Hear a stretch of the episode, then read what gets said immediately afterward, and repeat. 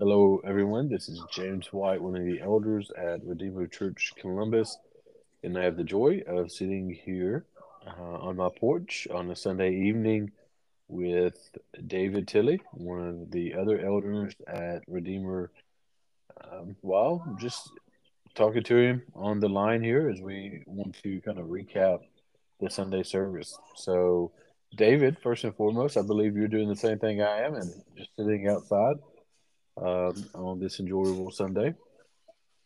I am. If you hear birds in the background, that's because I'm sitting on my porch enjoying this nice weather we're having.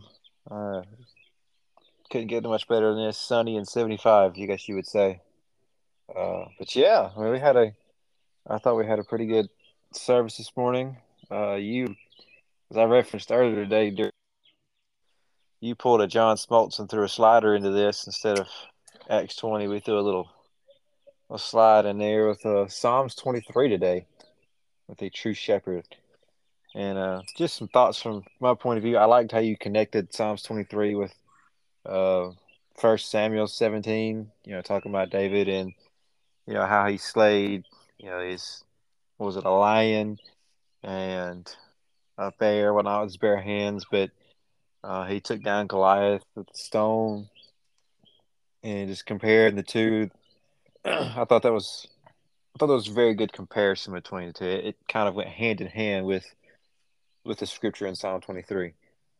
Yeah, I think it kind of treats as an introduction that's biblically based, rather than trying to make it overly personal or a humorous example. And that's kind of what I enjoy about it, is because oftentimes we may think of just Psalm 23 as Jesus, as God being the shepherd. But the reason why David wrote this analogy of God being a shepherd is because David was a shepherd, and that made the connection to him on a very personal level. Yeah.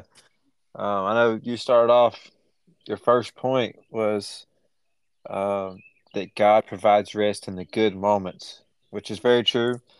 I think you referenced verses 2 and 3, talking about the greener pastures and how it's for rest, not yet just for food, but just for rest in general. And then by the still waters,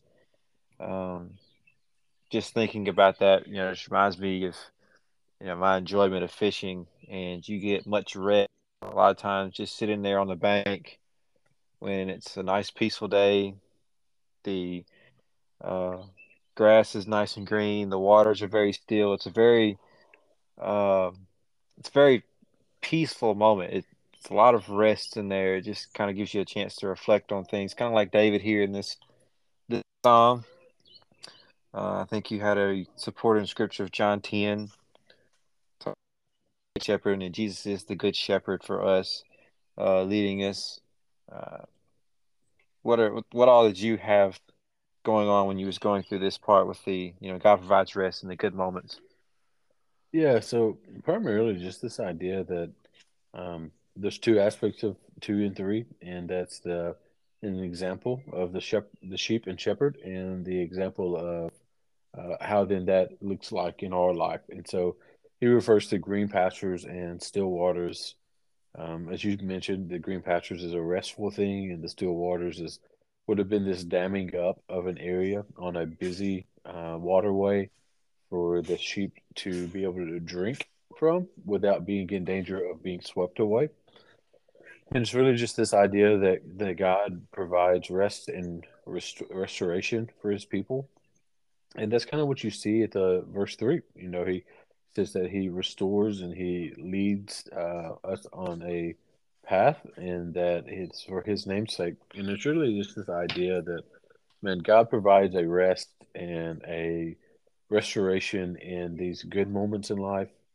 And he does so in just providing for us. And that's where this calm area of life is. And yes, it's because of a love and a affection for his people. But I think that if we miss the fact that it's for God's glory, we're missing something key to all of it.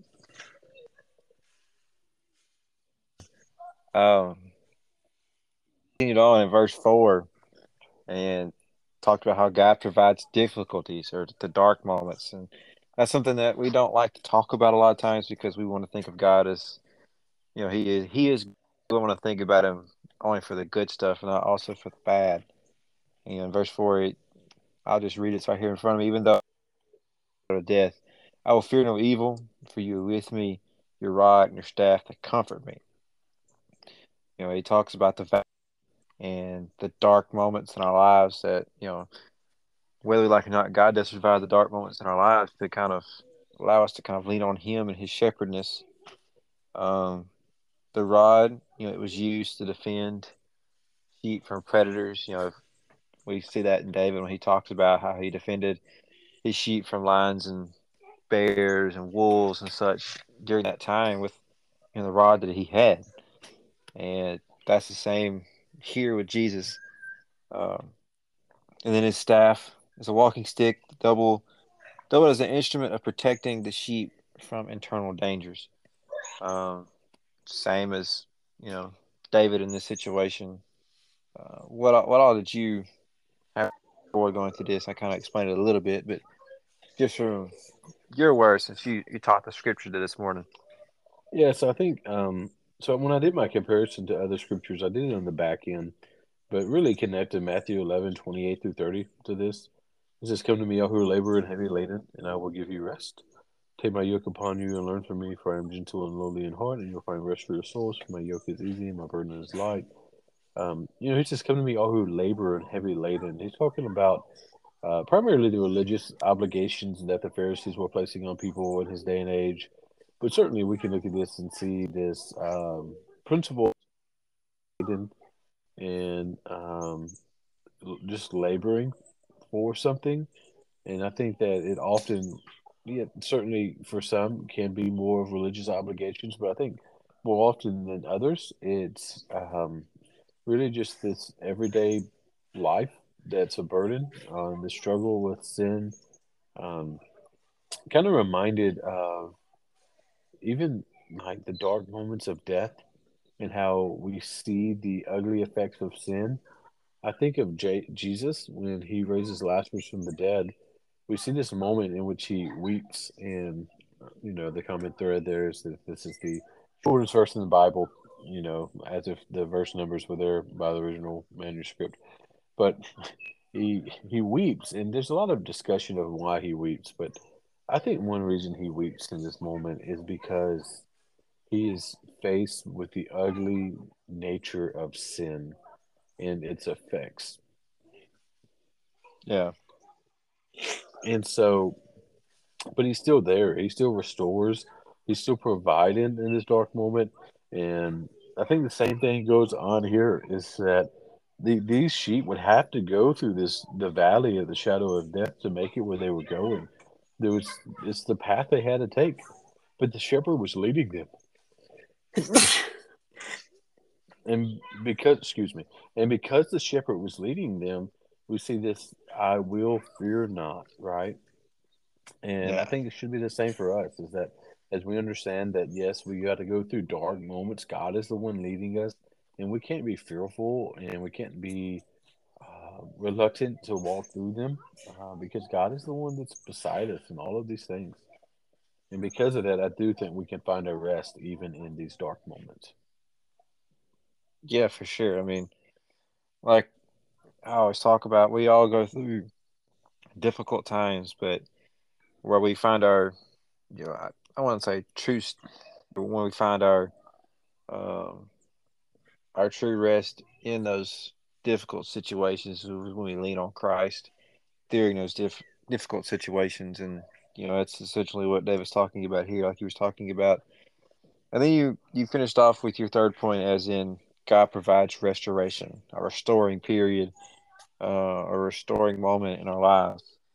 And you referenced that with verse 5, 23. It says, "You prepare a table before me in the presence of my enemies. You anoint my head with oil, and my cup overflows." And you kind of talked about how the table was a practice for the shepherds to remove poisonous weeds from them to get any of that kind of stuff off, and that would, you know, make them sick or any such from, you know, from the sheet. And then you reference as in the old, you know, as we all know here in the South, there's mosquitoes, there's all sorts of different bugs that bite us, and they are very irritating. And the oil that these shepherds would use would relieve them from these bug bites. You know, it's kind of a time where they would sit down and just kind of restore themselves, regroup, and kind of relax. Can you expound upon that from just that? So the first one is prepare a table. All of the allegory of that shepherd, she, that being his. So David would be talking problem for him in the of his using such a way referring to the of a shepherd, and a shepherd would make sure that before he just let his sheep eat whatever they wanted, he would make sure that they were protected from what they were going to consume. And so that he would walk the ground and make sure that there was nothing that was going to cause any problems for them. And then, you know, on that other side, this oil would be more like similar to that to like a an ointment of sorts for us today, or salve to cover bug bites and things of the such. And it would remove the irritation of bug bites and make sure there would be no infection and things of that nature. And, you know, I was also thinking about Matthew 10:16 in this moment, and really kind of a connection to this moment and the previous moment, which says, "Behold, I am sending you as sheep in the midst of wolves, so be wise as serpents and innocent as doves." And it's this idea that there's still difficulties and hardships that we're going to face, but there's this moment that we're going to be regenerated and we're going to have this recovery period. And I think in the new covenant under Christ, I believe that John 14:25-27, as it speaks of the coming of the helper, which is the Holy Spirit, it's really just this big way that we do find this recovery period in our life often. It can be small moments while we just chill on our porch during good weather and hear our kids play in the background and hear birds and things of the such. Well, that's certainly restful, but even in the most difficult and even in the best moments in life, just letting the Spirit of God indwell us in a way that's going to bring a peace, I think, is the number one way that we can practice that today. And so, yes, David's pushing kind of Jesus as the Lord being the shepherd, but as those that are in the new covenant, we can see that this was ultimately fulfilled in the good shepherd, which is Jesus. Yeah, for sure. And just to close it out here, you conclude it with verse 6, kind of being as Christ is our good shepherd. You know, it says, "Surely goodness and mercy shall follow me all the days of my life, and I shall dwell in the house of the Lord forever." And you essentially just concluded it out that, you know, God will provide all that we need, and for the rest of our days, forevermore, we're going to dwell in the house of the Lord. And just us dwelling with Jesus, us resting in Christ, us leaning on Him through the dark times that we have, what God will be there with us through all of our days, forevermore. Is there anything you wanted to add with the conclusion besides what you stated this morning? No, I just think it's this, like the first verse is this overview that the Lord is my shepherd, that I shall not want. In verse 6 is this just continuation of that reality, understanding that this will always be the case, is that God provides for His people in the good moments and the bad moments. And it may not look like we want it to look, but that doesn't mean that God's still not actively doing something. And so I think it's just a good reminder this morning for our people, and maybe for anyone that's listening now, maybe you've already went back and listened to the sermon as it's already been posted on here, is that the Lord provides and takes care of His people. And by any odd chance that you're listening and you don't know Christ, verse 6 is not a promise to you. It's only a promise to those who have received Christ as their good shepherd. And my prayer would be is that God would bring him, that the Good Shepherd would call your name and you would respond accordingly, and that you can rest in the reality of verses 1 through 6 of Psalm 23.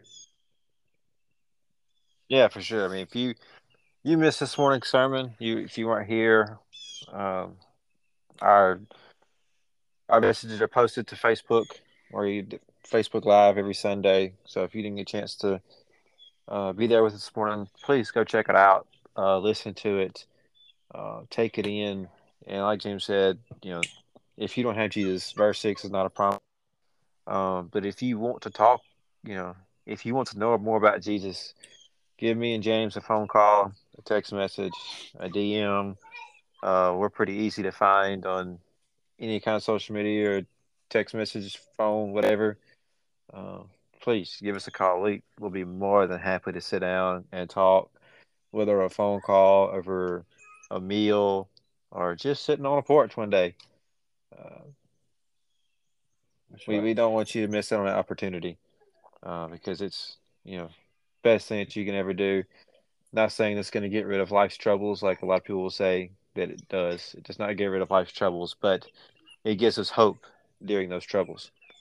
That's right. And I think one good way of just ending up this audio is just to read the verses out loud. And so I'm going to do that for us here. It says this: "The Lord is my shepherd, I shall not want.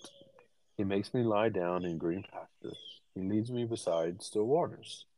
He restores my soul. He leads me in paths of righteousness for his name's sake. Even though I walk through the valley of the shadow of death, I will fear no evil, for you are with me. Your rod and your staff, they comfort me. And prepare a table before me in the presence of my enemies. You anoint my head with oil, my cup overflows. Truly goodness and mercy shall follow me all the days of my life, and I shall dwell in the house of the Lord forever." Amen. Thank you for listening. And just if you're listening to these and you have any thoughts, or you enjoy the way they're going, or want to see something different, we'd be glad to have some input from anybody within or outside of the church. But with that being said, David, you want to say anything before we jump off? No, I think I'm good. I think when we get off here, I'm going to go lick my wounds after watching the Braves get destroyed today. So, but no, I think I am good. All right. Well, look, I hope everyone enjoyed it, and we will be back on here as the Lord permits. Have a good week. See ya.